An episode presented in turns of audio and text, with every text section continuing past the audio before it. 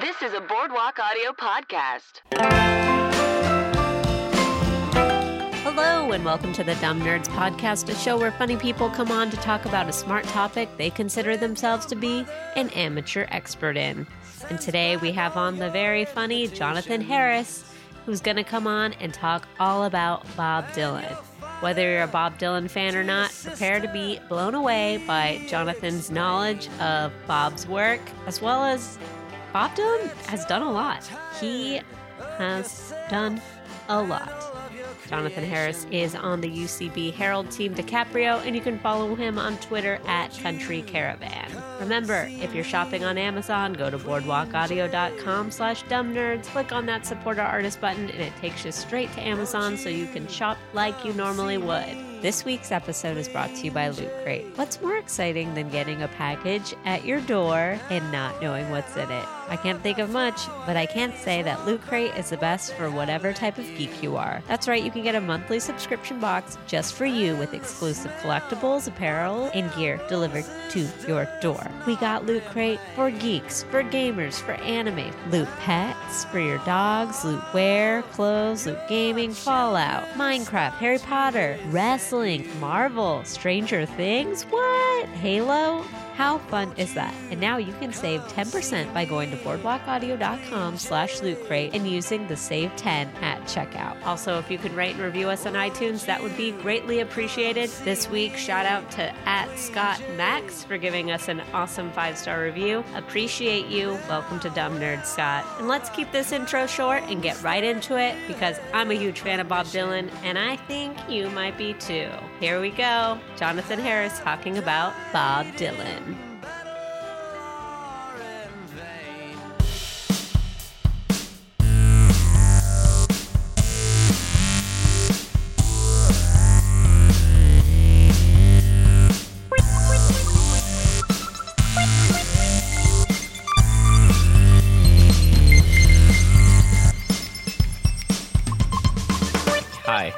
Good? Can you hear me? Yeah, I can hear you. Great. Great. Welcome. Hi. How's it going? Good. How are you? I'm good. Uh, why Bob Dylan?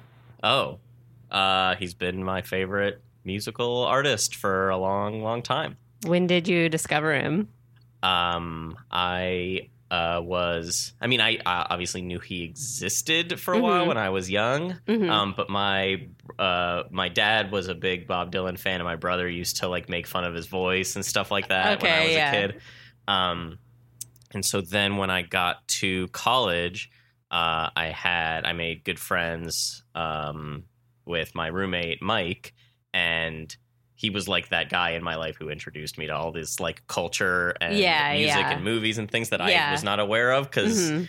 I grew. I mean, he grew up in the suburbs too, but I, I guess, really did. I grew up in uh, Orange County, California, and uh, so when I went to college, I was into like Dave Matthews Band and Blink One Eighty Two, and that Mhm. was and like, no doubt, and that was it. Basic, uh, whatever the high school kids Yeah. were into, kind of thing. Yeah, whatever Yeah. was I presented to me, Yeah, and totally. uh, you know, my friend Mike was in a bunch to a bunch of different stuff, and I may have played like a Wallflowers song at some point. oh, okay. And Mike was like, "Well, do you know like Bob Dylan?"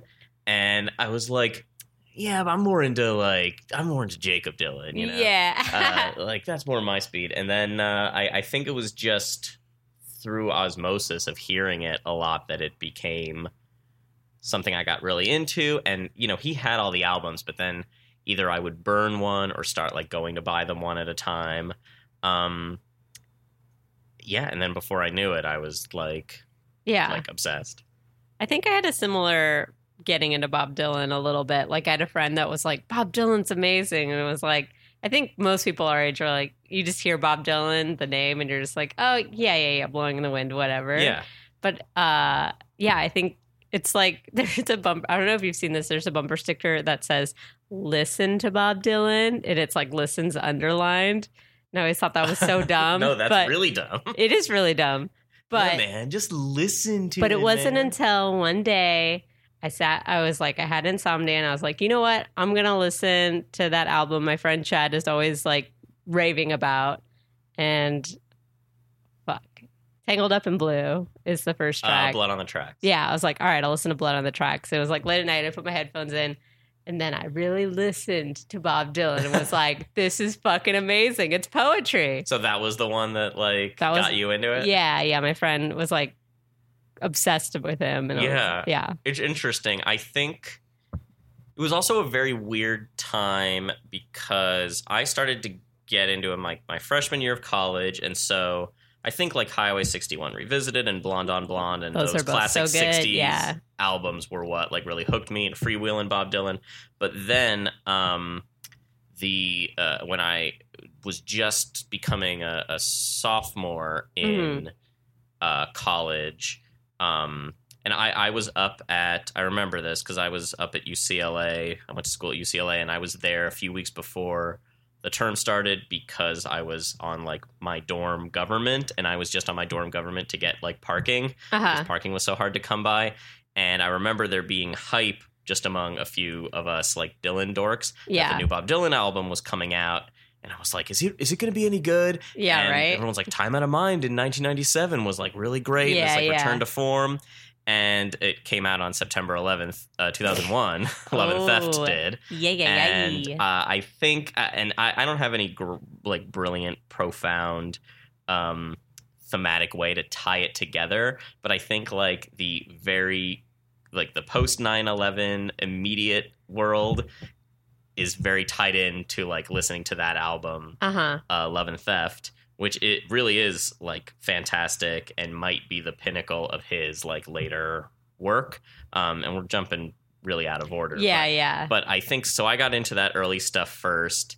And then, you know, when that album came out, I remember listening to Love and Theft and then going back and listening to Time Out of Mind a lot. And I think that's when I just decided to be like, I need to hear and absorb everything. yeah, yeah. Um, so then I went backwards and like went through all the 80s stuff, the good and the bad. Yeah, And yeah, yeah. There's there's plenty of good, but there's also There's a lot also of bad. some bad. There's also a Yeah. famous Christmas album that came out The Christmas album, 7 years ago? yeah, Yeah. which I own and listen to every Christmas. It's amazing, but also it's crazy. insane. yeah, it's it's it's one of those like baffling like what's he going for here? But in I, Yeah. what's he what he's going for is he made a Christmas album of songs he heard Yeah, like growing yeah, up, and yeah. he raised money for feeding America, and I think that's it. yeah, I think that's it. He's like, Um, you're welcome. So yeah, I I think um you know, that's when like a real uh obsession or fandom kind of like um uh started and I became a very like ardent defender of later Dylan and, Interesting. uh, and like a defender of like still going to his shows because a lot of people who had never seen Dylan would go to one of his shows in the the aughts Yeah. and be like, "What is this?" Because he Yeah. grumbles through songs and they're all different arrangements and stuff. yeah. But I remember seeing him for the first time. I think was at the well, no, the first time I saw him was before I was a fan.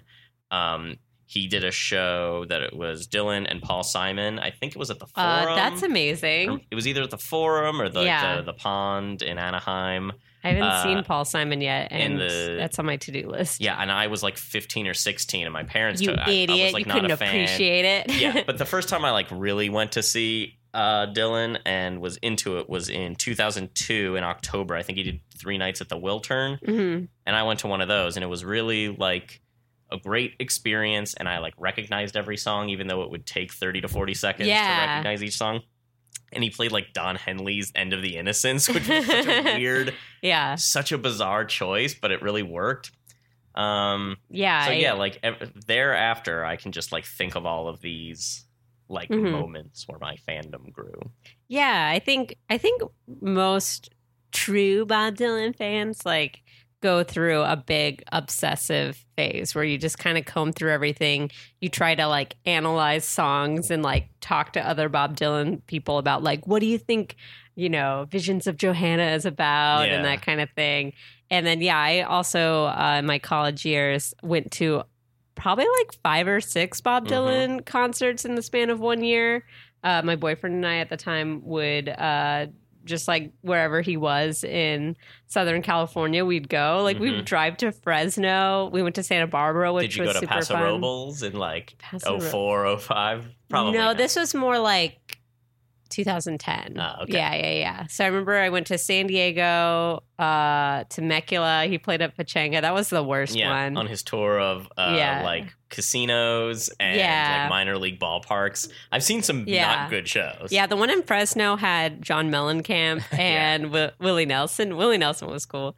Um, and then I think my favorite one we went to was Santa Barbara. San Diego would have been cool, but there was a lot of like high school hippies, like wannabe hippies. So it was just kind of like, what's happening? At every Dylan show, there's a bunch of like old and new hippies. yeah, yeah. It's so weird. it just they it seems a little out of place, even though Dylan has always been like tied in with the '60s. yeah. I feel like he always resisted like hippie Yeah, culture I think so. specifically, and like would always talk about like, yeah, the hippies showing up at his house in Woodstock in like '69, and him being like, "Go away, Yeah, got a so family, funny. like I'm not into it." I think yeah. In the San Diego concert, I think he made like a couple like backhanded comment like comments that like the young people is like, here's a song you probably have never listened to or whatever. um, but Santa Barbara was probably my favorite because I remember we sat next to this like older couple that was like very excited to be seeing Dylan, and they were clearly like Mhm. bushy Santa Barbara people. Um, and, they then left my a third of the way through. no, they Probably. stayed the whole time, but my boyfriend is was like a huge pothead, so he's like, "I'm gonna smoke. I don't care. It's Santa Barbara," and like, so he whipped out a joint, and then the lady's like, "Can I have Oh, some?" geez. so then we like got her high, and then the husband thought it was hilarious, and she's like, "I haven't been high since the '70s." So it was very. a, a great experience. I bet she was everyone. telling her friends about it for years and years. Yeah. Um, and then at that time, that, I think that was one of the last Dylan concerts we went to.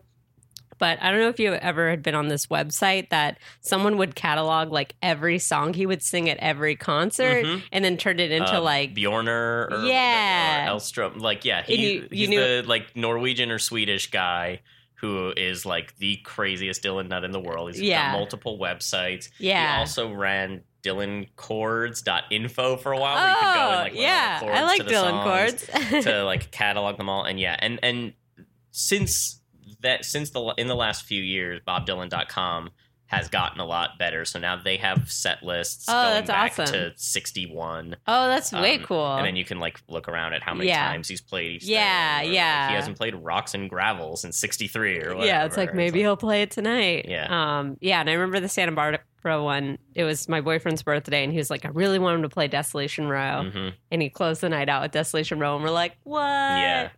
uh, yeah, it was way cool. yeah Um, I, I saw i've seen him probably like thir- 12 or 13 times something like that over you know over time. Yeah, and there was definitely a phase from like 2002 to 2008 or 9 where he would always uh, end the set in the same way and then he would always have the, the encore would always be like like rolling stone and all along the watchtower Right, yeah, he's like, oh, so I feel like that's in his contract. Like, it's like you can play whatever you want, but you have to play one of these three songs I mean, it definitely encore. seems like things were on his own terms, and that he, even when he's changing things, even these days when he's playing mostly, or, or half of the show is like old standards from his recent like few Yeah. albums, he will always pepper in like things have changed, or like Rolling Stone, or you know, just like a woman or something like Yeah, that. yeah. Like he he definitely seems aware of that, yeah, but it's like he changes the song basically, so it's like he's playing a different yeah, yeah. He's playing it the way he wants to Yeah. play it, which is so fun. um yeah what what do you we, can go through different Yeah, phases yeah. Let's through- let's go through the beginning. Um, Bob Dylan, original name. born robert allen zimmerman may 24th 1941 That's Yeah. Oh, right. um, yeah, just a just a in hibbing minnesota or Kid. duluth yeah, Duluth, Minnesota. He now lives in Malibu. obviously what a life! he's got a, he's still got a house in upstate new york i think Probably, I'm but sure yeah. he's got several houses. Yeah, I like- assume everyone when you're that rich, you have like ten houses anywhere you want in the world. yeah Um, yeah. Do you know much about like his early life? uh yeah i mean mostly from reading and from what he talks about in no direction home the Yeah. documentary hmm which was i guess a while ago now like 2006 or something Yeah, yeah, Um, yeah, growing up in uh, Minnesota, Um, I feel I, I I don't know. I feel like he had a pretty normal childhood and like Yeah. teenage life and then as he got to like 17 18 19 he felt this like need and compulsion to like leave and do something more or become you know uh, Mhm. uh, like feel an identity that was completely different from Yeah. what he had been used to because from the moment he gets to like Greenwich in like what 60 or 61 Yeah. he's like you know playing playing songs as if he is like one of these like old you know ramblers like Woody Guthrie types or Yeah. whatever making up stories about where he's from and what he's Mhm. done um like really felt the need to like capture some sort of different identity Yeah.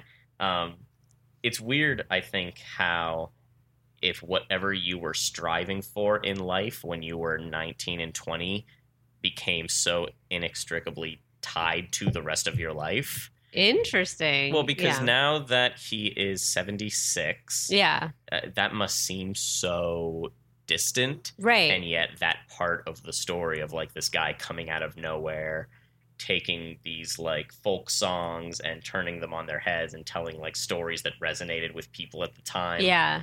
all that like voice of a generation stuff must just seem like so uh unreal Yeah. at this point. I feel Like, like, he says quotes that he's like, I don't yeah feel that's like part of who I am anymore. Like, yeah by, by like i mean by the time he was like 24 25 he was already like all right this scene this like folk scene Yeah. i'm kind of done with it and Yeah.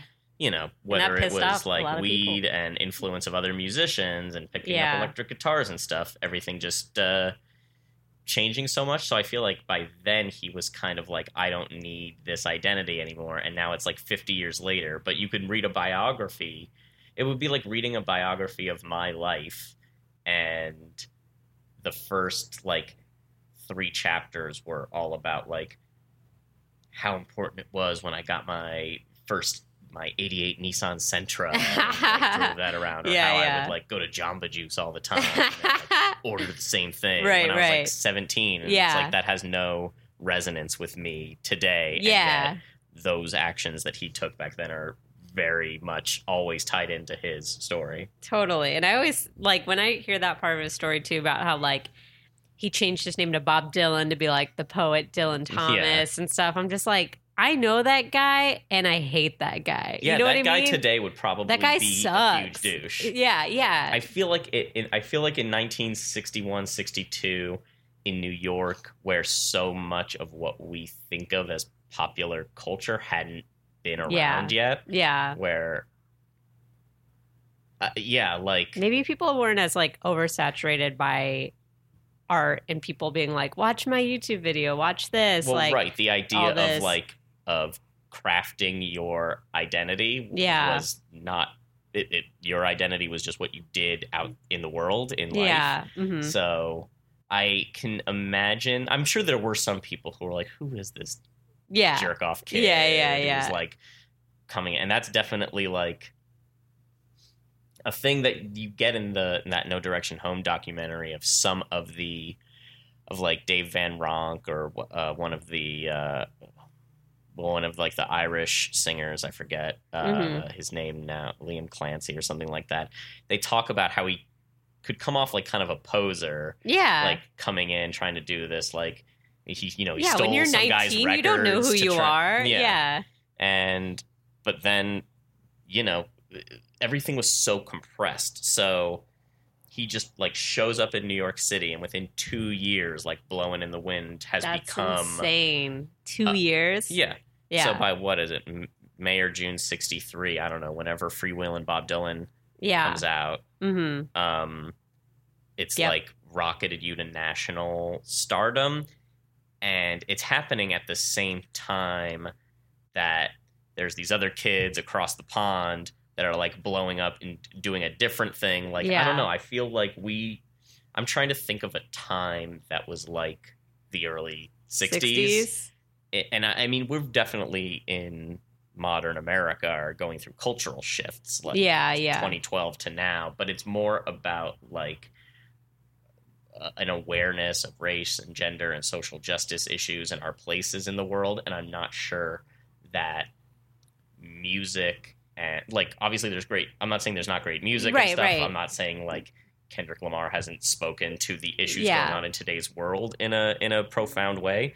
But I think the fact that everything was so new and different back then, Mhm. all of a sudden, Yeah. is just like unfathomable. It's crazy to think about. Yeah, I also think today, like back in the '60s, I'm sure like people collectively all kind of listened to the same artists because there wasn't that many Yeah. to listen to. Where today it's like Spotify, you could listen to anything from any time period. Yeah. Like, so I don't think musicians have like the as strong an impact as maybe musicians did before. Yeah, and there was not a saturation Yeah. that there is. Like you would get your album and you'd probably listen to it over and over again. Yeah, Where it's like, you know, Jay Z drops a new album, everyone's like, I want to listen to it, listen to it once or twice. And it's like, okay, I did it. And, And- then a couple people will be like, I keep listening. I keep to listening it. to this all the time, but there's Yeah. so many. Yeah. Like on, on I, I make lists on Spotify of new music that you know, Yeah. comes out. So I'm like, oh, here are all the albums I'm listening to in 2017, Yeah. and it's August right now, and I have like 60 albums on there, and I'm like, how could I listen to all of these as much Yeah. as you would have listened to like a Hard Day's Night when it came Right. out, right? Yeah. Like there over wasn't and over until it gets scratched. there were other there were like you know there were other acts doing interesting things but i just Right. don't feel like there was the saturation And, yeah. like singles were more of a thing than they right. are Yeah. Yeah. now so like you know blowing in the wind was this like hit for him but he made most of the money off the licensing off Yeah. of every artist Mhm. in the country covering it Yeah. like from peter paul and mary to oh gosh. the, the animals or whatever. Like Yeah. everyone covering "Blown in the Wind," and that's how he. It it may have been like thought of. That's my career. Is yeah. I'll play my songs and make my own albums, but for the most part, I'm writing songs that other people with better voices will perform, and Mhm. it wasn't really. Like people make fun of Bob Dylan's voice a lot, but it was kind of amazing that someone without a traditional like Broadway theater type singing Yeah, voice could make hits and be a um you know a great songwriter singer and songwriter Yeah. like that wasn't really a thing totally. i don't think I don't think either. yeah i'm sure i Um, mean there are people who know way way more about like especially what was going on in the 50s and what like yeah. elvis and buddy Yeah. holly and all those guys and could did. probably pinpoint exactly why Bob Dylan rose to the top because usually when people break out, there's so much more going on in society. yeah Yeah. um and But- then Because yeah it's insane to me that two years you show up to New York and then you become a huge star in two years. Like that's insane, Yeah. especially at the at that age. Like it that at least makes sense for why like he was so defiant. Like when you hear like press people asking him questions, he's like, I don't know, man. Like, what do you think? Yeah. Like he's like, I'm fucking. I wasn't ready for this. I'm over this. it's like he Let me it, do my shit. was definitely like a growing up in a very compact amount of time like sometimes you think about what miley cyrus was like just Yeah. eight years ago Right. and it's like oh wow she's like changed a lot in eight years but in eight years the beatles had their first album and broke up. And like look at that Yeah. change over just a few Yeah. years. It's like insane. And i think it's because there was this pressure to constantly record. So you were either touring or recording and writing new songs. And so it, it's like it what if like coldplay had to do two new albums and a bunch of singles Yeah. every year that's like their sounds would probably change a lot because you would get tired quicker yeah. of the same stuff you know like uh it, it's it's been 17 years since uh yellow was coldplay's first oh big hit and yet it doesn't years. feel like they have needed to change that much except Yeah. maybe adding some more like synths and drum Yeah. machines in their music or whatever Yeah, yeah. but like you know dylan had his first album which was like mostly covers and then he's like Mhm. this isn't great and then he does freewheeling bob dylan which is kind of a breakthrough in a lot of ways and it has hard Day, uh, uh hard rain's gonna fall and masters of war and don't think twice it's all right and Blown in the wind and he's telling like you know stories about dreams he's having yeah, and then there's times they are changing and it's like oh he's this great like political folk singer and he's performing at the uh uh March on Washington with Right. Martin Luther King. That's and crazy. then another Yeah. side of Bob Dylan where he's like, I'm already trying to change, and then he's writing these eight minute songs, and then Yeah. he's tired of that, and then they bring in an electric guitar, and by the time you get to 65, he's This is all in five years. yeah, this is all in like five years. He's like 24, 24 years old, and he is like, I'm already done with the past. yeah. I'm a change, and he's you know being influenced by you know what the Beatles are doing, and like the Rolling Stones have Mhm. Satisfaction coming out, and I Yeah. not that I know if he gave a shit about that, but like Right. then you he puts out bringing it all back home in Highway 61, and he's putting together like Yeah. rock albums Yeah. with that are like songs with like poetic lyrics that aren't telling a cohesive story and don't Mhm. make a ton of sense Yeah. and it's like it, it's hard to and it's, i think it's just because he had to keep working he had to keep doing stuff there was no time to sit and second guess himself yeah. there was no time to sit and be like are people going to like this is this what i Mhm. want to be doing it's like no he had to just keep doing it and then to take the edge off he was like smoking a bunch of weed and then coming back and writing Yeah. you know desolation row and Yeah. whatnot and it's uh uh, it's all over now baby blue and stuff like Yeah. that and then uh before you know it it's like oh this is gonna change music for the next 50 years Yeah. like, you don't have Damn. you don't have i mean I, and look i'm sure someone else would have done things that would have influence but like the idea that your lyrics didn't have to be like Stupid.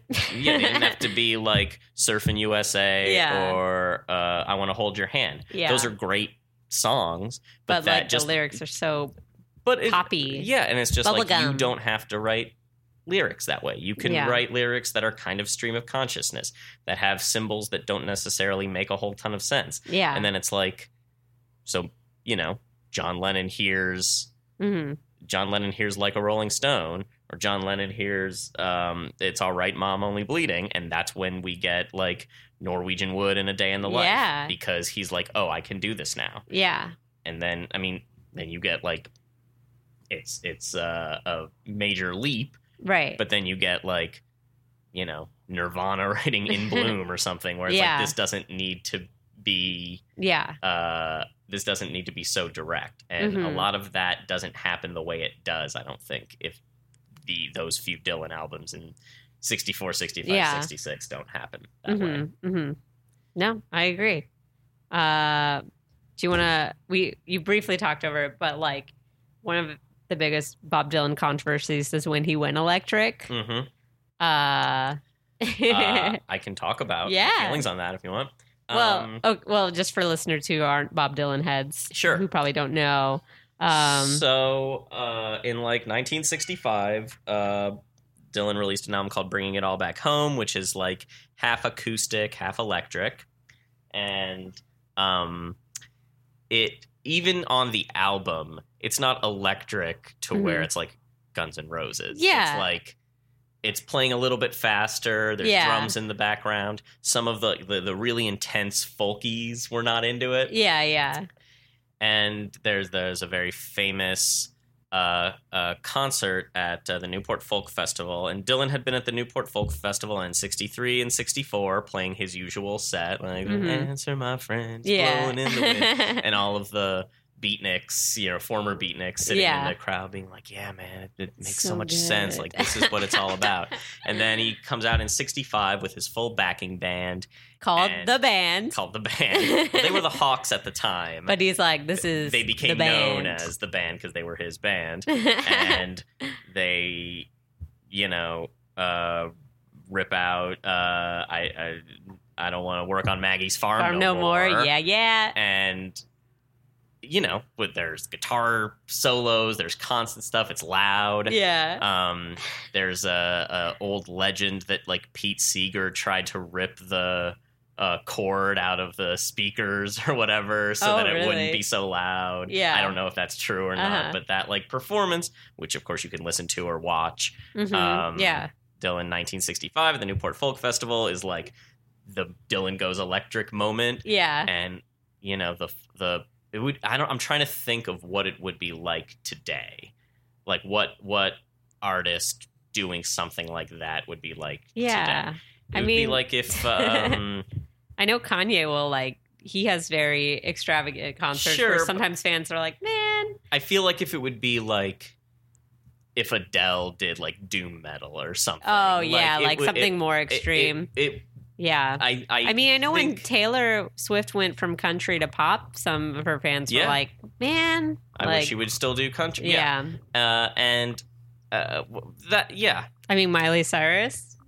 I'm sure a lot of at least parents are like, "Oh my God, look away." but it's still like Hannah pop Montana. music. Yeah, you know, yeah, yeah. like she like Taylor Swift was doing pop country, and now Yeah, she's yeah, doing yeah. pop pop. and Some songs that have like a country twin. Yeah, yeah, yeah. Like I'm I, I'm trying to think of But something where the specifically ethos music, was like different because the people who the the folk artists or the the folk fans were like our music is like important and it has a message like politically and spiritually and anyone who's like slamming on the drums or like you know playing loud electric guitar is for like the masses it's to distract the kids it's not like Mm. serious uh huh. and he was like no this is serious Yeah, like, this yeah. is- i'm still an artist or you know he didn't really say any of these things he was just like i'm gonna go out and do it I'm gonna do it. and then some forget people boo and then he gets off stage and he goes why are they booing at me like in no direction home there's a lot of that where yeah. he- in oh his- yeah, you literally footage of him being like, yeah what's happening?" like why do they have to boo yeah. um, so he does that at the Newport Folk Festival in '65. He releases Highway 61 uh, Revisited Mm-hmm. in late 1965. That has like a Rolling Stone. It has Ballad of a Thin Man. Uh, it has Desolation Row as just like Tom Thumb's Blues. Um, and I, that's my favorite album. I think that's ma- arguably maybe my favorite album. and that album is sorry, Highway 61 Highway Revisited. 61. Yeah, Highway 61 is really good. So that's late 65. And then uh, 66 is Blonde on Blonde. I which like has Blonde on Blonde a lot. Rainy Day Women and Visions, Visions. of Johanna. And uh, yeah, also a, a complete uh, masterpiece. It has just like a woman, I want you, Yeah, um, One Choose a great song. all that stuff. Yeah, Uh, Fourth Time Around, which is uh, maybe Dylan's uh, homage to Norwegian Wood, or maybe like Mhm. Either either playing with John Lennon or like poking fun at him because the last line of Fourth Time Around, which sounds just like Norwegian Wood and has the same melody as I didn't ask for your crutch, now don't ask for mine. oh, So a lot of people have read oh. into it him telling John Lennon like, "Hey, you wrote a Dylan song with Norwegian Wood, like stick to your own thing," or Yeah. it could just be him playing around. Yeah, yeah, Because they had they uh, one of Dylan and Lennon had one of those like playful slash rivalry relationships, kind of like Paul McCartney and Right. Brian Wilson. and it's um, fame. There, Dylan's. There's a famous story of Dylan's supposedly as the per- man who got them high for the first time. Too. Yes, yeah, he he he gave them uh, weed, in, like, marijuana. 64, yeah, marijuana, and then And a then year or two later, music changed. yeah, and then and got better, in my opinion. I mean, the Beatles are great through and through from Yeah. beginning to end, but yeah, I I probably gravitate to their late '60s work Yeah, more, or yeah. I mean, but it's still then- fun. I mean, I want to hold your uh, hand. It's a great song. yeah. And Yeah. then George Harrison and John Lennon yeah. uh, got acid at their dentist's place the following year, and things went. Thought the elevator crazier. was on fire. Yeah. So, uh, and then, so in 65 and then 66, Dylan's on tour in London. And there's a very famous show in uh, in the UK in May 1966. Uh, and in that period, in 65, 66, Dylan would do two sets. He would do an acoustic set where Mhm. he'd play seven or eight songs, just him and a guitar, and then him and the band would come out and do an electric set in the second half. And um, the the most famous thing, which has been on many albums and is recorded, is they play an electric version of "Ballad of a Thin Man," and then someone in the audience yells out "Judas," uh, in, in, intimating that he has betrayed the Yeah. folk ethos. And then Dylan, who is probably very high yeah. at the time, says, I don't believe you, you're a liar. And then turns to his band and says, play fucking loud. And then they play like a Rolling Stone. Yeah. Um, and it, like that Ballad of a Thin Man into like a Rolling Stone, like listening to those back to back is probably my, like, one uh, among my favorite, like, 15 minutes of music that I own. Like, I've That's listened to that many, Yeah. many times.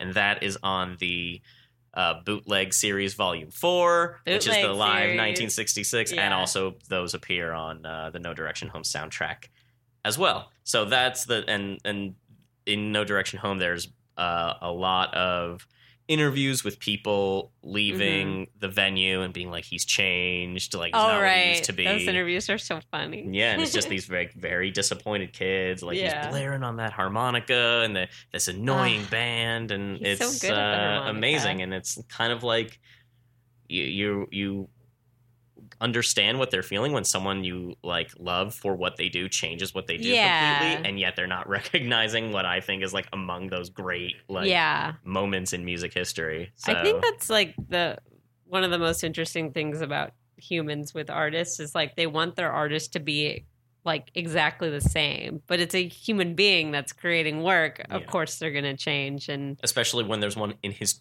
20s in his mid 20s yeah, you change so much. Yeah. It's like Yeah. a different person than he was just four years ago, and you know things things do level out for Yeah. Dylan a little bit. Although he is always changing and evolving, but Yeah. Oh, because he's going to change some more.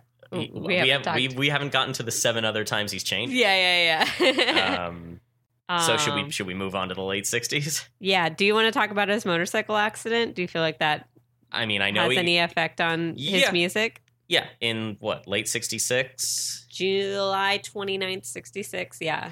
Yeah, he gets in a motorcycle accident, a very bad one. Mm-hmm. and he kind of disappears from public life for a little bit.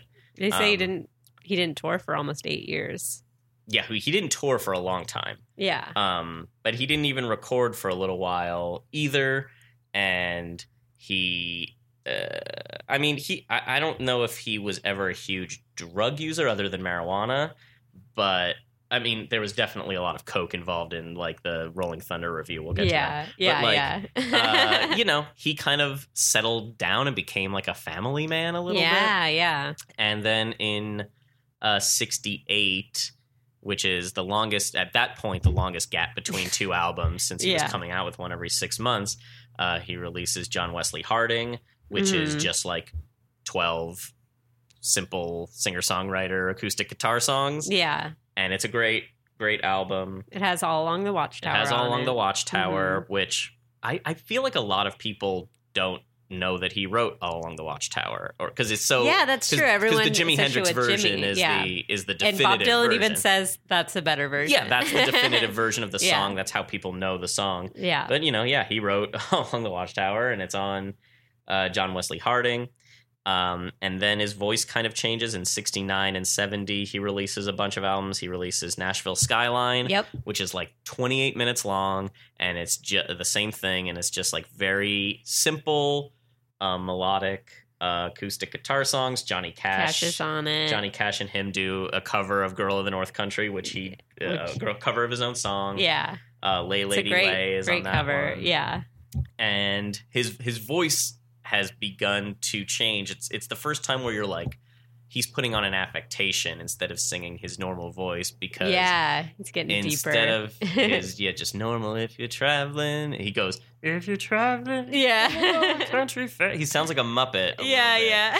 on nashville skyline and then um, on self portrait and new morning which are in the early 70s yeah. um, and self portrait was like a double album and it's it's very scattershot. It's uh not considered one of his best although um, there was a bootleg series released a few years ago called Another Self Portrait that has a ton of other stuff from that era and kind of reveals the creative mindset he was going through.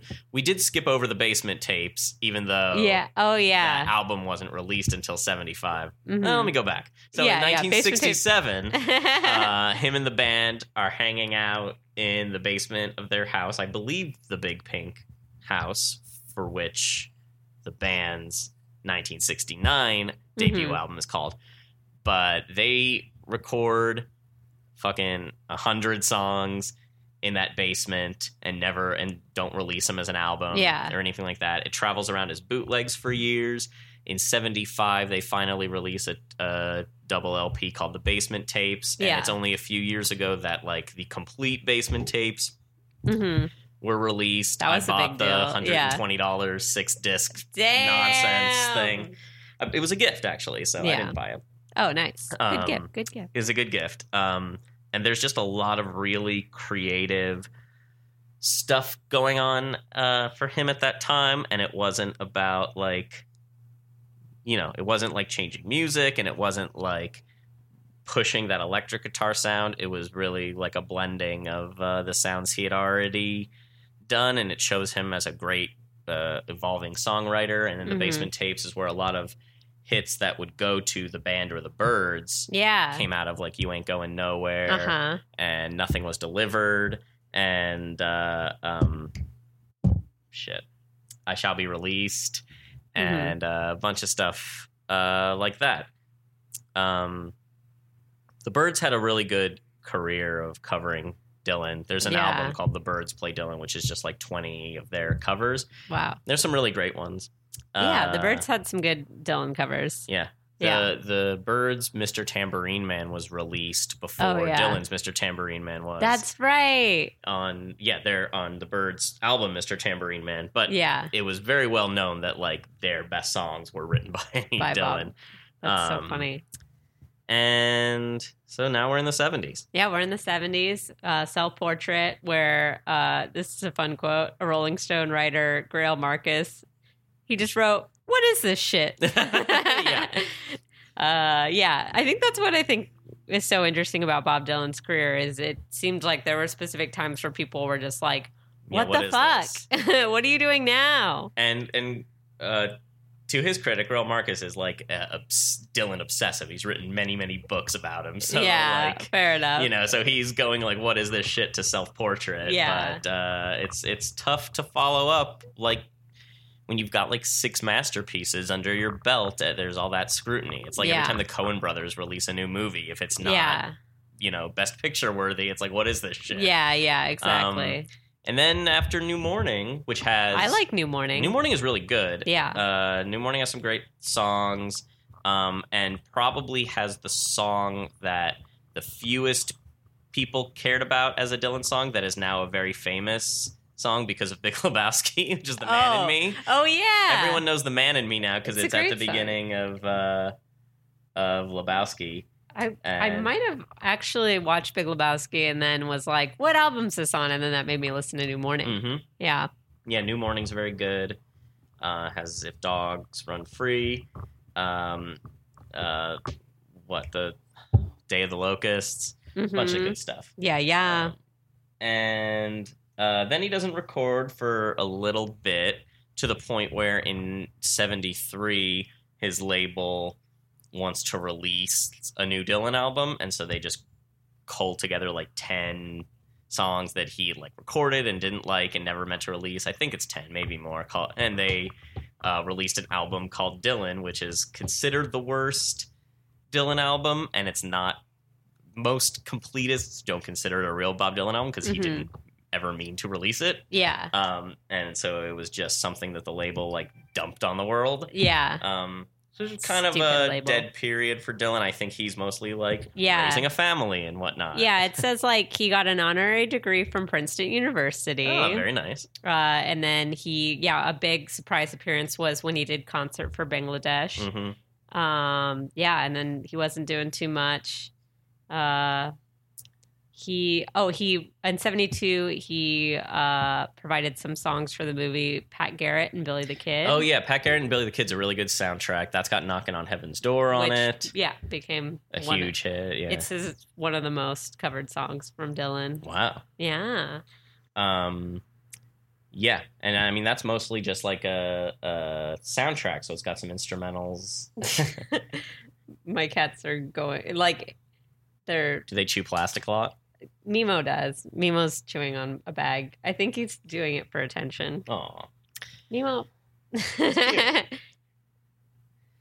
Uh, Back yeah, to Bob. Kid, which he also appears in. I think this is also the time when he uh, made Renaldo and Clara. Mm-hmm. Uh, maybe that was later. I think that's later. Yeah, it's probably in '76 or something like that. Yeah, he was like yeah, writing books. '75. That he's painting and all that stuff. Uh-huh. Um, uh, music wise, he returns and records another album with the band in 74, 75 called Planet Waves. Yep, Planet Waves.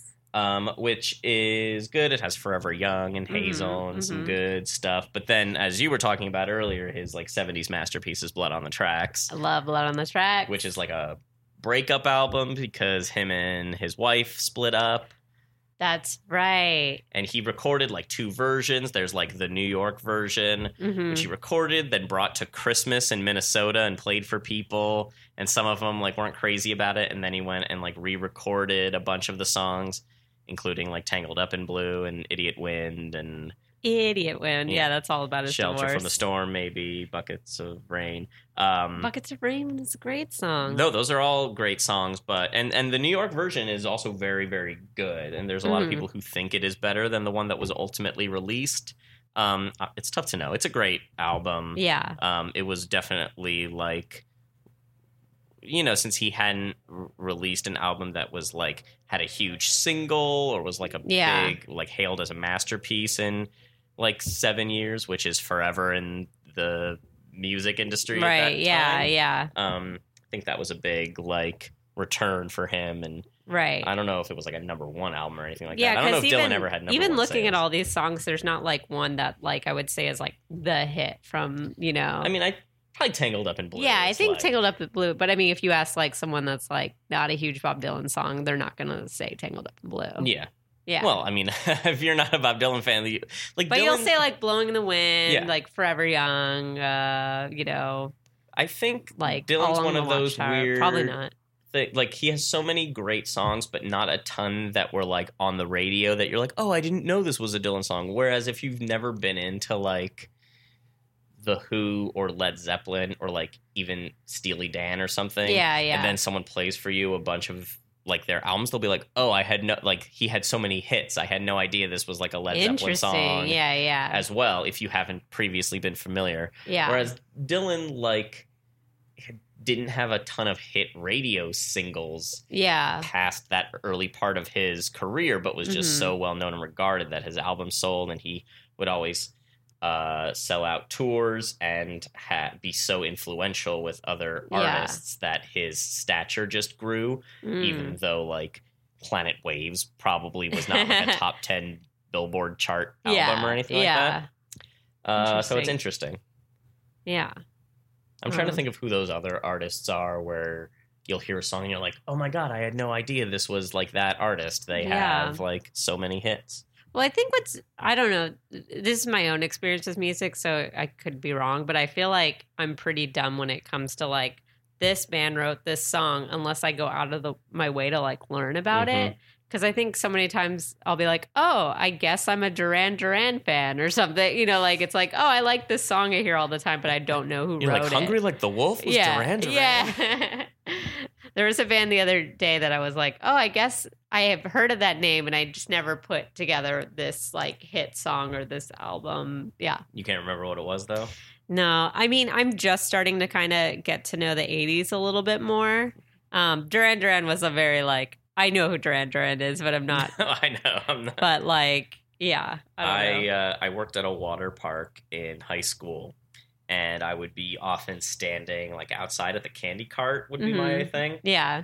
and so we would stand right by these the speakers, and they would play the same like three albums over and over Yeah. again. Oh, Be like God. Sergeant Pepper, and then uh, uh, like Pet Sounds. So it was Uh-huh. good. it That's was like they play. Sergeant Pepper and Pet It's Sounds, like if I'm going to be in hell, I'll take and those then albums. uh, uh, Duran Duran's Rio. which the Yeah. recognizable songs are Rio and Hungry Like the Yeah, Wolf. yeah. Then, uh, but I, I'm, I might still have that album memorized just because of all the all times the times, yeah. I'd listen to it. Yeah, the band was Tears for Fears, so I was like, oh, I guess Mm. I like this band. Yeah, Tears for Fears. yeah, yeah. That's but I always just thought that's a stupid name, Yeah. and then never did more research. Yeah, no, that. I feel like that's how I felt about. I, that's probably still how I feel about Tears for Fears. I'm not a Yeah. huge fan. I just know Well, they're singles. I remember as a kid, I used to think 80s music was so corny and stupid and was like, why would anybody like this type of music? And then, probably maybe about five years ago, I started to like kind of go through and understand the progression of 80s music and have a little bit more appreciation. Like, all right, synth is kind of cool, the 80s, but still dorky. more than most decades, the 80s is like rewards digging a little bit because yeah. we're definitely past the point where the best music is the mainstream music. Yeah. But in the in the 80s, if you like want to follow like everything Brian Eno and David Byrne are still doing. Yeah. And like follow punk or like new Yeah. wave a little bit and then like Sonic Youth comes in and, like Yeah. midway through the decade. So there's a lot of like good stuff that you just don't think of when you think of 80s music because you think of like spin me right round, Yeah. right round. yeah. I think synth and I think very flashy. Like I think a lot of Mhm. people like after David Bowie were like, we gotta be these big Yeah. like you know, fuck radio, we're all about music video, like kind of coming into music videos Yeah. and like being more like there's definitely an argument to make that everything great ruined that area's culture for a decade afterwards because so much yeah. bad art was inspired by David Bowie's great art yeah, in the 70s Fuck man. and it's like so much i don't know Uh, you can probably point to like the progenitors of a lot of great musical movements and be like well this is what we got out of it Yeah, yeah. it. Cause yeah, like I think punk is cool and I like the story of how they were trying to rebel against, you know, Yeah. mainstream music. There's some really, really bad punk music of just like, Oh, yeah. I'm just gonna scream at the top of my lungs and throw my guitar against the stage. This is music, fuck you. And I'm like, yeah, okay. Yeah.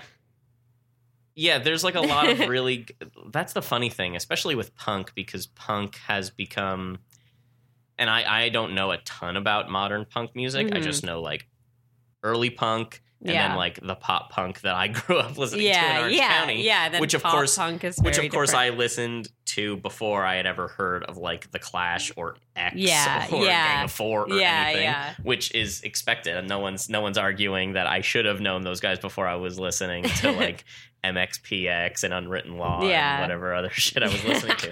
But it's just I don't know. That's how musical genres go. They're just so Yeah. widely different, and so everything under the umbrella of punk is like Yeah. Well, and I think the thing that's so interesting, like the the battle with music is like this notion of like creating music that will that's good and that like touches the masses, but in order to touch the masses you literally have to sell out and like so when we're listening to music as a kid it's like we're hearing it from the radio or our friends which is very much like the mainstream being like listen to this punk music and there's so much more going on in that community but somebody just went bam Yeah. nirvana let's make them the famous ones when you know um when I one of the first albums I ever purchased myself was Green Day's Dookie in 1994. And when that came out, I mean, which was also the result of a uh, s- you know a record label executive being Yeah. like these guys can become something we can put on the radio. yeah I had no idea that that was the backstory. I had no idea of what like the early '90s punk movement would have been, or why any Yeah. why people who were a decade older than me were so mad or whatever. yeah All yeah I knew was like this speaks to me in a way other things have not before. Yeah, yeah. As a kid, you're just like, what? Yeah. Like, I'm used to listening to, like, being in my mom's car, and Right. listening to the oldies and Tracy Chapman. Right. So in that What? way, like there's no way I could ever not. Th- there's no way I can be older than I was Yeah. then and Yeah. understand what Dookie meant to me as a 12 year old is totally Yeah. different than what it may have signaled to like yeah. the the punk rockers yeah. in the, of the late 80s and early 90s Yeah. who were like this is ruining everything hmm but that's what happens anything you do Yeah. you know Oh, everything we do is wrong. Yeah. because to take the time to really understand, like, why we're consuming something, like, through that filter. I think that's why like I think that's why back to the 60s it was like so interesting because it's not like that it, it hadn't been down to a science yet of like yeah. this is a sound that won't quite work on the radio, but we can work with it and transform it into something that Yeah. the kids are going to like really be into. yeah. Like the record labels got lucky yeah. with like the Beatles just hitting the way they did. yeah. Um, Yeah. There And were even that- record labels that passed on them. yeah, and Yeah. even the labels then were like, okay, we got to strike while the iron's hot. Three, four new singles here and two albums and all this stuff. And maybe they wouldn't have been what they had been had they not done that. Right. but also it's like you guys don't know what they're going to become. You have no Yeah. idea what Yeah. you're what you've got right here. yeah. And the thing with Dylan as well is like Dylan evolved at his own like at his own pace and it never seemed like like people accused Dylan of selling out in 65 and 66 Yeah. when he went electric, but there's no sense looking back that he was under any pressure from Mm-hmm. The powers that be or that he was doing anything other than what he wanted to do. Is there I think Selma is uh, tackling uh, Oh, okay. Silver. I thought there might have been a, a, a hacking of Oh, no, furball no, no. going on. Uh, listeners, Selma recently learned she can tackle Silver, and it's like her favorite thing. Silver hates it. Is that a line through this podcast of like I always tell them like what what the cats are up to. one or two little things? Yeah, about- I'm waiting for someone to tweet at me and be like, "How many cats do you have at your house?" uh, to listeners, 18. yeah, 18.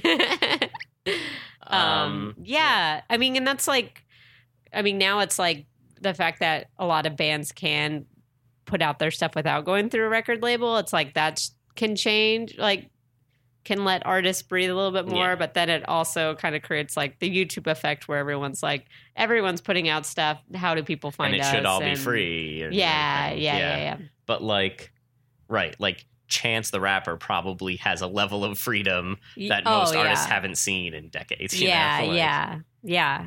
And I feel like movies is kind of like in like maybe stuck in the 80s where it's like very formulaic of like this will make us millions of dollars. Here Yeah. comes the emoji movie. Oh god. It's like Yeah. god damn it. All right. So Blood on the Track 75. Yeah, that album's Um, great. Hurricane. Oh yeah, so talk about- Desire. Yeah. Um Desire's also a really good album. Um what is it? 76, 77, 76. yeah. Um, Desire has Hurricane, Rubin Hur- the song about Rubin Hurricane Carter, which I don't think he plays anymore because now there may be evidence that he did. I don't know anything about the Hurricane case, Oh, but I think interesting. I think now there's doubts that, he was he- as innocent. I, I really don't know, so I might be speaking completely wrong. But he has not played this song in a Yeah. long time. But it was definitely his most like political song in forever. Yeah. I think. Mhm. Um, and it had a song called Sarah about his ex-wife. Um, it has some weird songs like Joey and Mozambique, and it's got uh, stuff. It's got a romance in Durango and ISIS, which um, I think the definitive versions of those songs are on the bootleg series number five, the Rolling Thunder Revue, which is his tour. Um, where he was, where it was not billed as a Bob Dylan show, it was billed as the Rolling Thunder Revue, and it was him and a bunch of other musicians he'd worked with for years wearing face paint probably on a ton of coke like playing really energized versions of uh, dylan's music. And there are some the, the the versions of desire songs at that tour i think are are the best versions of those songs and he also goes back and plays like very weird um some reggae influenced versions of like it's a hard rain yeah. and uh, Lonesome Death of Hattie Carroll and stuff like that. Um, it's a very fun tour. There's lots of video of it if you want to see Dylan in like white face paint, like either stoned or high out of his Yeah. mind or something. Um, and then we get one or two more albums until we go Christian. yeah. Uh, we have the last waltz. I don't know if you want to. right, the last waltz he played. Um, it's not a Dylan album. It's, It's the not- yeah. band's. It's the Farewell. band's farewell uh, concert movie, uh, directed by Scorsese, but Dylan's in it. Neil Young is in it. That's it's a great concert film. hmm Yeah. Um, it's really great. And then in '78, he releases uh, Street Legal, which is probably the most like flamboyantly produced Dylan album to that point. It's got Mhm. like backing singers and horns, and it is uh, unfairly maligned a lot just because it comes so close to this 80s era. But Street Yeah. Legal has uh, some really uh, great songs, including one of my uh, uh, favorites, uh, "Journey Through Dark Heat," the last track uh, on the album, which I think is like up there in my top ten or fifteen Wow. uh, uh, Dylan songs. Uh, yeah, I think "Street Legal" is one of those Dylan albums that a lot of people haven't heard, and then once you can get past some of the weird sounds on Yeah, it, it's yeah. like really, really uh, great. And uh, then now we're rolling into the Now we're rolling. Christian period, everybody. yeah. In '79, he finds Jesus. Mm-hmm. Um, Evangelical. yeah, he uh, releases a bunch of albums in a row. Um, one right after the other. Slow Train Coming, Mhm. Saved, Shot of Love. Let me know if I'm going out of order here. Um, slow train coming. Yeah, Slow Train Coming has some very good, very silly songs. Uh, Slow Train Coming has Man Gave Names to All the Animals oh my god! in the beginning. And then Oh, it has uh, boy. When He Returns, which Uh-huh. is which is a good one. Yeah. I mean, it's got some numbers on there. oh, Um, Gotta serve some bodies on there, which is a pretty famous song Yeah, from this era. yeah. Um, the, the chorus is, It may be the devil or it may be the Lord, but you're going to have to serve somebody. Right. Um, saved is shit. Uh, although I think in recent interviews, Dylan has talked about some songs on that album like being forgotten. I, I should revisit it. I have not listened to Saved Yeah, in a long time. it's his second Christian themed album. Mhm. And then Shot of Love, which I think might be his best album from this era. It's not perfect, but it's got uh, In the Summertime, which is a great song. It's got Property of Jesus, which is an insane but very, very entertaining song. yeah, Um, it's got a song about Lenny Bruce. Um, yeah, Shot of Love's good. Then what do we got? Infidels, Empire Mhm. Burlesque.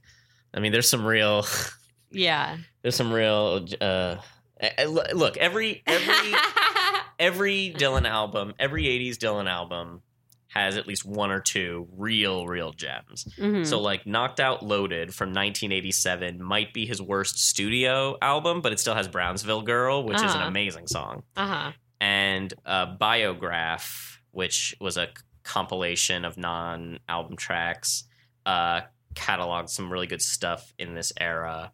So, there, there's a lot of good stuff he was doing, despite the fact that a lot of what he was doing was not great. Yeah. Um, uh, Down in the Groove Mhm. has uh, Silvio. Uh, you know, uh, and and '88 is also Dylan and the Dead, which is one of the worst live albums I've ever heard. oh my gosh. Dylan and the Dead is really uh, something else. If if if you want to compare and contrast like brilliance with, I I w- I don't want to say ineptitude, but it's just it's just, it is. It sounds shitty. The the arrangements of the songs are terrible. It, it's just it doesn't seem like they know what's going on. the time. yeah. and I've never been a huge fan of the Grateful Dead either, but of course they have uh, some very good uh, albums. Jams. hours and hours of jamming. I I think Live Dead in the early '70s is really good. Yeah. uh, I think. I feel like that would have been a cool yeah, Working. Man's Dead is really good. But once we get to '88, Yeah. this is before Grateful Dead have Touch of Grey, which was like one of their late era hits. Uh huh. Um, yeah, uh, Dylan and the Dead is not very good. But then in 1989, you get a little diamond in the rough with Oh Mercy. mm-hmm. Oh Mercy is a fantastic album. Yes. Uh, it's got some real like silly, sentimental, over the top tracks like When Teardrops Fall and uh, Shooting Star. It's got most of the time, Which which, is a great well known. It's in yes. the movie High Fidelity, where Mhm. everyone heard that one. Man in the Long Black Coat, which is nutty song. Like Ring Them Bells. It's a very, very good album. I think he may have still been Christian around this time, but the like where Dylan's Christianity like came in and was very noticeable right away, it Yeah. kind of fizzled out at the end and was not as prominent going Right. out as it was coming in. Mm-hmm. Um, but yeah, uh, uh, Oh Mercy is a really great album. Probably, I, I think his best album of the 1980s, even though it's very close to the end of End that of era. it. Yeah. Yeah. Um, then the next year he releases Under the Red Sky. Mm-hmm. Whatever. Uh, it's not great. he gets his Grammy Lifetime Achievement Award Yeah, in gets '91 from Jack Nicholson. Um, and then and then he does a few albums of old folk music, um, which uh, they're both really good. Um, good as I've been to you and World Mhm. Gone Wrong, I think are ninety two and ninety three respectively. Yep. Um, they have so those have some great. Um, covers of old traditional uh, folk songs, uh, new renditions of them, um, of like Delia and Arthur McBride and Froggy Went a Courtin' and like old folk music. Um, and they're very good albums. They are uh, um, different than any. It, it's like listening to a like out 60s album of like Dylan doing all these uh, folk covers, but just of this new era where his Yeah. voice is more gravelly. Yeah. It's a little more like a little more goofy and up tempo than you would have expected from 30 years before. yeah. But it's like this is a guy in his early 50s who's like, I'm going to go back to Yeah. uh, some of the stuff I was listening to coming up that inspired me, and they're great albums. And then uh, in uh, '97, you have "Time Out of Mind," which wins the Grammy for Album of the Year. Yeah. It is the first "Time Out of Mind" is the first album of like late era Dylan, which you, would, you could argue we're still in, depending on how you think of the like the Sinatra old standards albums we've gotten in the last few years. But like '97, you get uh, "Time Out of Mind," which has some of his like darkest, most introspective lyrics uh, to date. It's got uh, "Not Dark Yet," "Not Dark Yet," "Standing in the Doorway," "Love Sick," "Cold Mhm. Irons Bound," um, "Highlands." It's great. Uh, it's really a fantastic album. The Grammys they gave him, they're like, you know, Here's all the Grammys. yeah, the Grammys they they have a tendency to like overlook people for years and then give them makeup awards. So Yeah. they picked. I, I mean, Time Out of Mind. They picked a good album to give him that award for. right. Um, but it's with kind of the acknowledgement that like, oh, he had this tremendous body of work whose influence is kind of hard to overstate yes. Yeah. he here's your album of the year oscar um and then a couple years later he writes things have changed which is a, a song that's on the wonder boys soundtrack Mhm. and that wins the Yeah. uh, oscar for best original song yeah. that he performed at the oscars It's a great song. very good song he still plays it live most of the time Yeah. I've yeah. I've heard. Um. because i guess he knows it as a later day hit um and then love and theft is 2001 and it's called love and theft presumably because he steals so many of the lyrics from like old books and other songs and like filters them together into this weird collection Yeah. so there's like old traditional music on there and like high water for charlie patton there's uh, I can't remember there's this like old japanese book of folklore i think that he picked a lot of lyrics from for that album Uh, Junichi Saga's book, Confession of a Yakuza, Yakuza, yakuza Yakuza. uh, yeah i haven't read it but i've looked at some of the uh, text in there that dylan straight up like lifted and put on Again, his album 19 year old little shithead. Yeah. Yeah. Uh, oh, and that album is really brilliant. Uh, it it's yeah, Love and Theft is great. Love and Theft is great.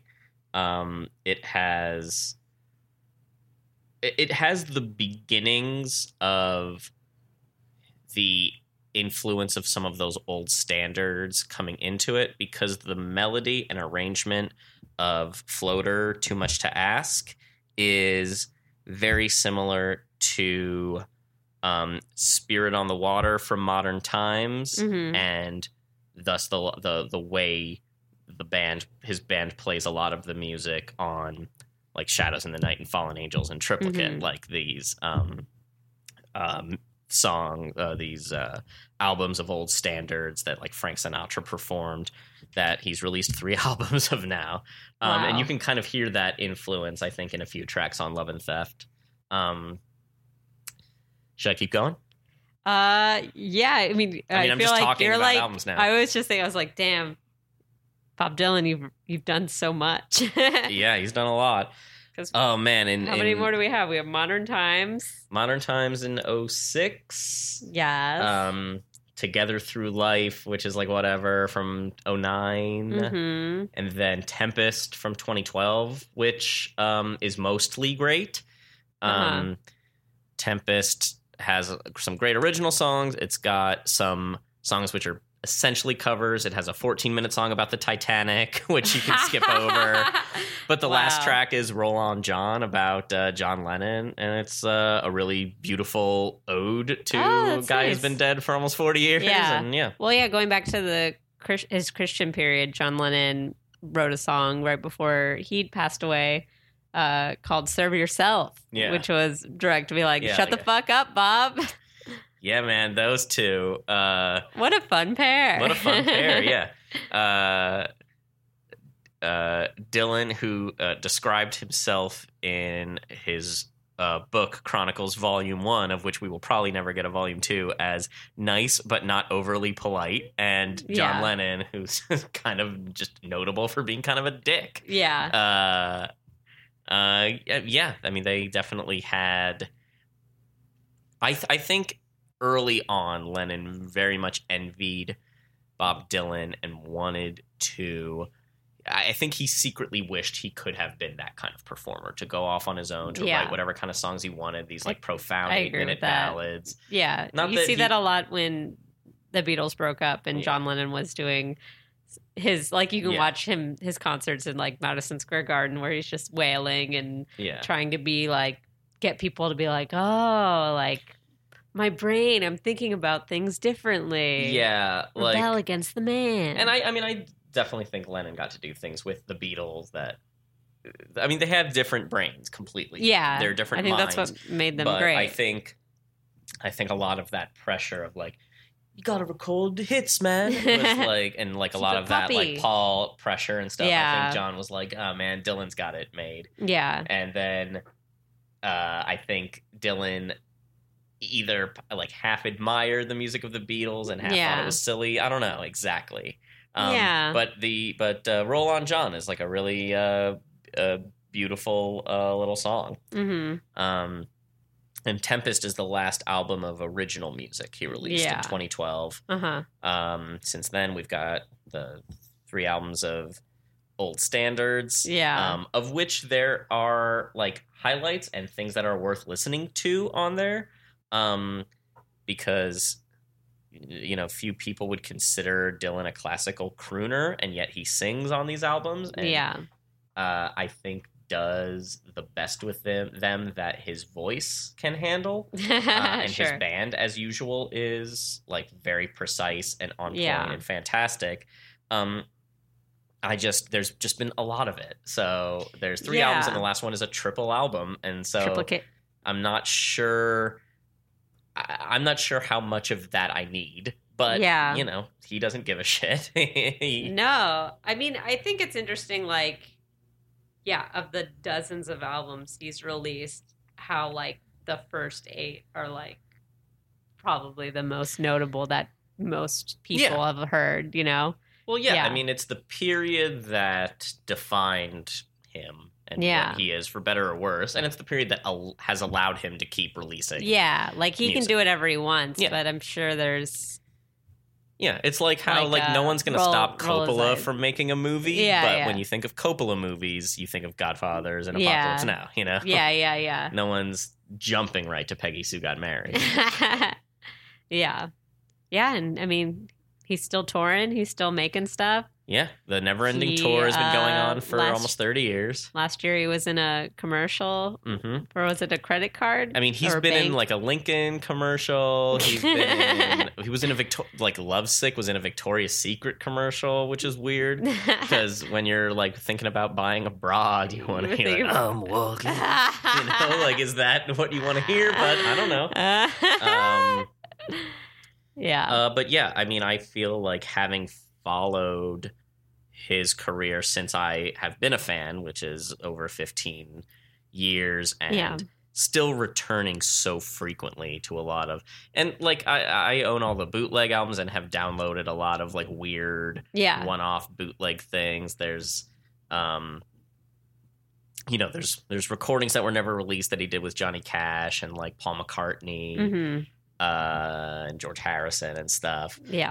Um, we did uh, the Traveling Wilburys. I guess we could talk about. yeah, that was a sick band. Yeah. Traveling I- Wilburys was uh, great. A little, a Yeah. quick, quick super group. I love when super groups come together. It's Yeah. very exciting. It was uh, T- Dylan, Tom Petty, Roy Orbison, Yeah. George Harrison, and what's his face from ELO. I want to say Uh, oh, I love Jeff. Oh God, this is gonna. Yeah, you just gotta look it up, or else someone Yeah. listening will get mad at me. Why can't I think of his name? Let's see. Let's see. Bum. Oh my gosh.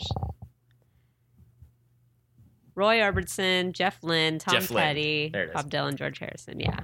Jeff Lynne. Yeah. Um, yeah, they made an album as the Traveling Wilburys. The their hits were not uh, mo- like the Dylan Penn songs, but he has some on there. yeah. Um, yeah, what are their what are the Traveling Wilburys hits? Handle with Care. Yeah.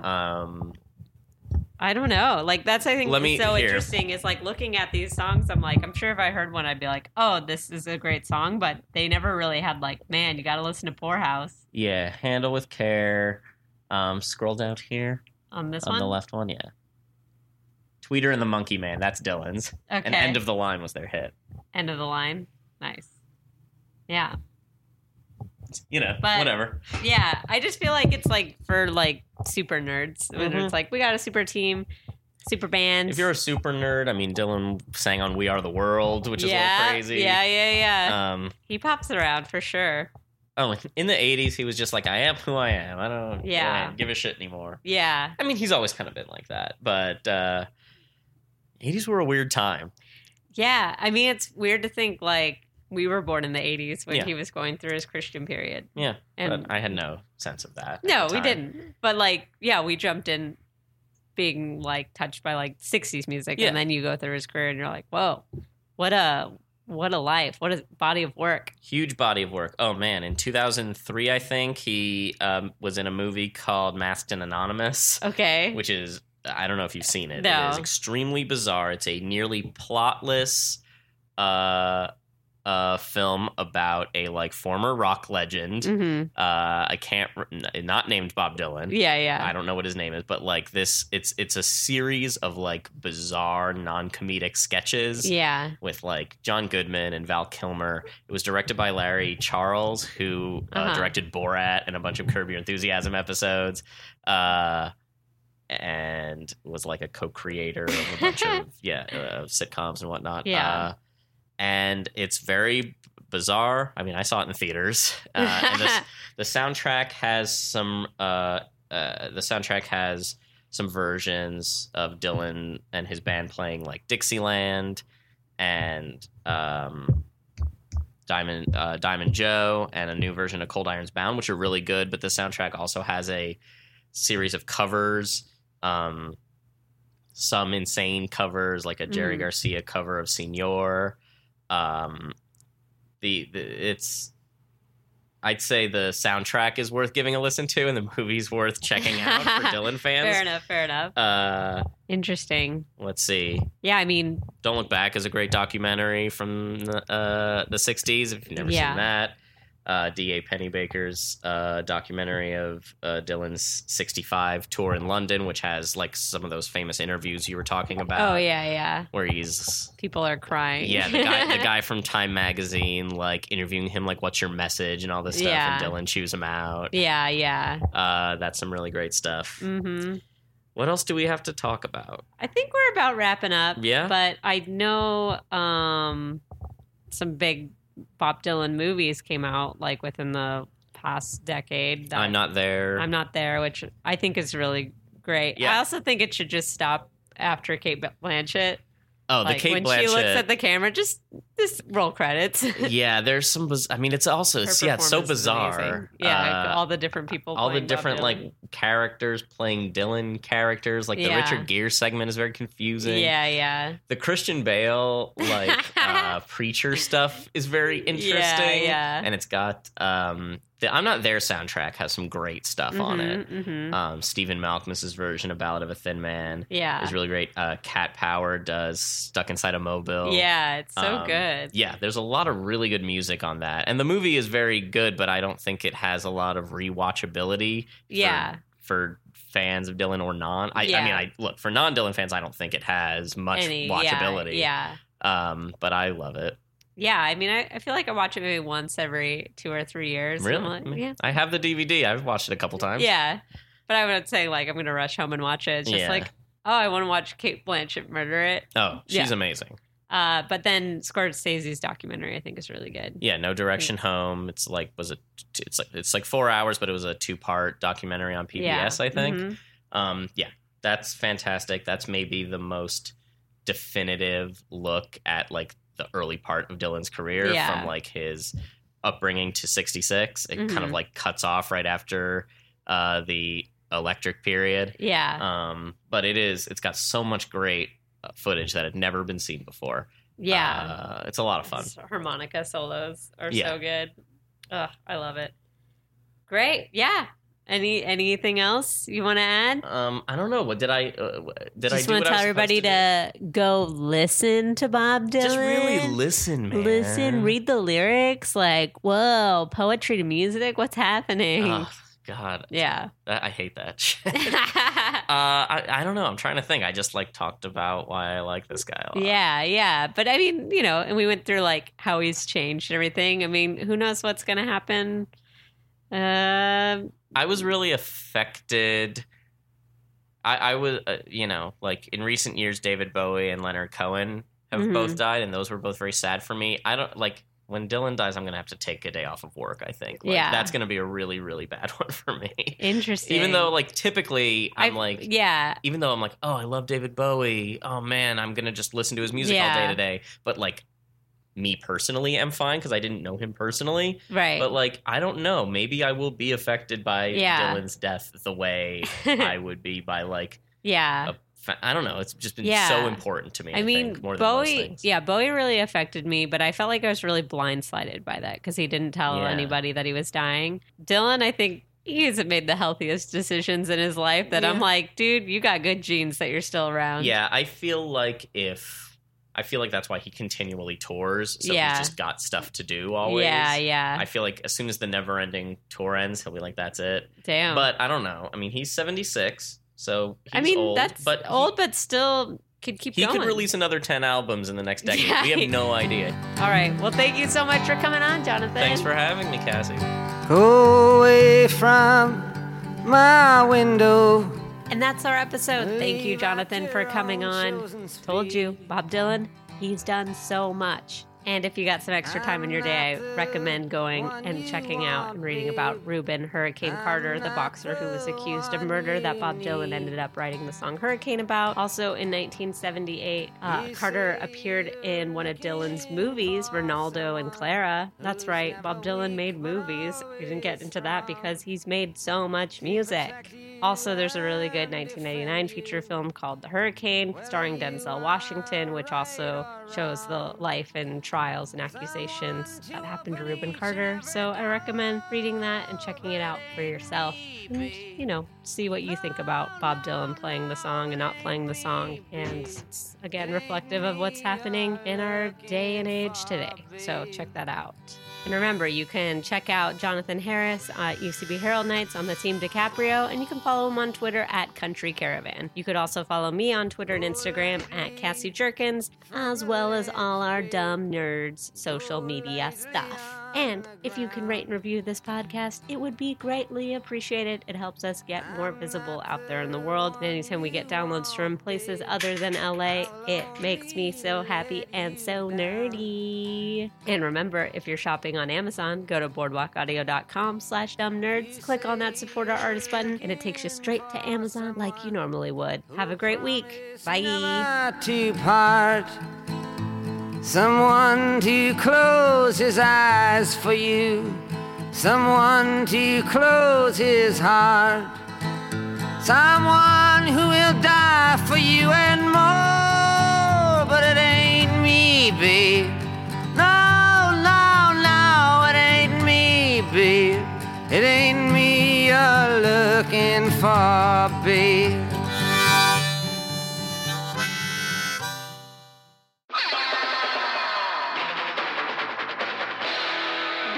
A Boardwalk Audio podcast. For more information and shows, visit boardwalkaudio.com. Don't forget to rate and subscribe now.